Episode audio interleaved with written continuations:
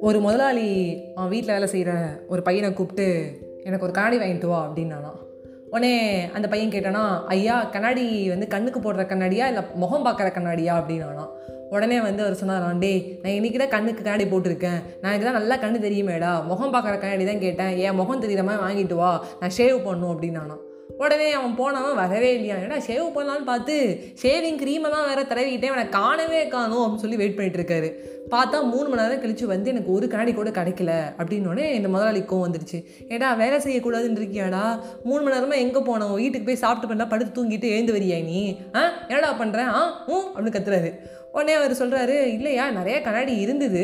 ஆனால் உங்கள் முகம் தெரியிற மாதிரி கண்ணாடி இல்லை. அந்த கண்ணாடி பார்க்கும்போது என் முகம் தான் ஏன் தெரியுது. என் முகத்தை பார்க்குற மாதிரி கண்ணாடி இருக்குது உங்கள் முகம் தெரியுற கண்ணாடி சரியில்லைன்னொடனே அப்படியே அந்த முதலாளிக்கு கோ வந்து உன்கிட்ட நான் என்ன கொடுத்தேன்? ஒரு ரூபா பணம் கொடுத்தீங்க. என்ன வாங்கிட்டு சொன்ன சொன்னேன் ரெண்டு பழம். ஒரு ரூபாய்க்கு ரெண்டு பழம் கொடுத்தானா? அப்படின்னு சொல்லி ஆரம்பிப்பார் பார்த்தீங்களா நம்ம கவுண்டர் மணி சேர்ந்துருக்க முடியவே வந்து முடிஞ்சிருச்சு.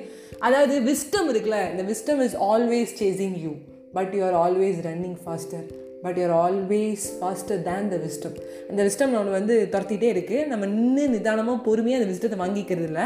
நம்ம அதை விட வேகமாக ஓடிட்டு இருக்கோம். அது முட்டாளாக இருக்கவே சில பேர் நடிப்பாங்க. சில பேர் முட்டாளாகவே இருப்பாங்க. இந்த பையன் வந்து அந்த முட்டாள் நினைக்கிறேன். அவன் என்ன ஏதுன்னு காதில் வாங்காமல் இப்படி தான் நம்ம வேகமாக போயிடுறோம். இல்லைனா வேணுமே காமெடி பண்ணுறோங்கிற பேரில் மற்றவங்க கழுத்தாக இருக்கிறோம். இப்படி பண்ணாதீங்க. Wisdom is always chasing you but you are always faster bye bye friends உங்ககிட்ட இருந்து விடைபெறுவது உங்கள் ஃபேவரட் நான் அஜய் வைஷ்ணவி.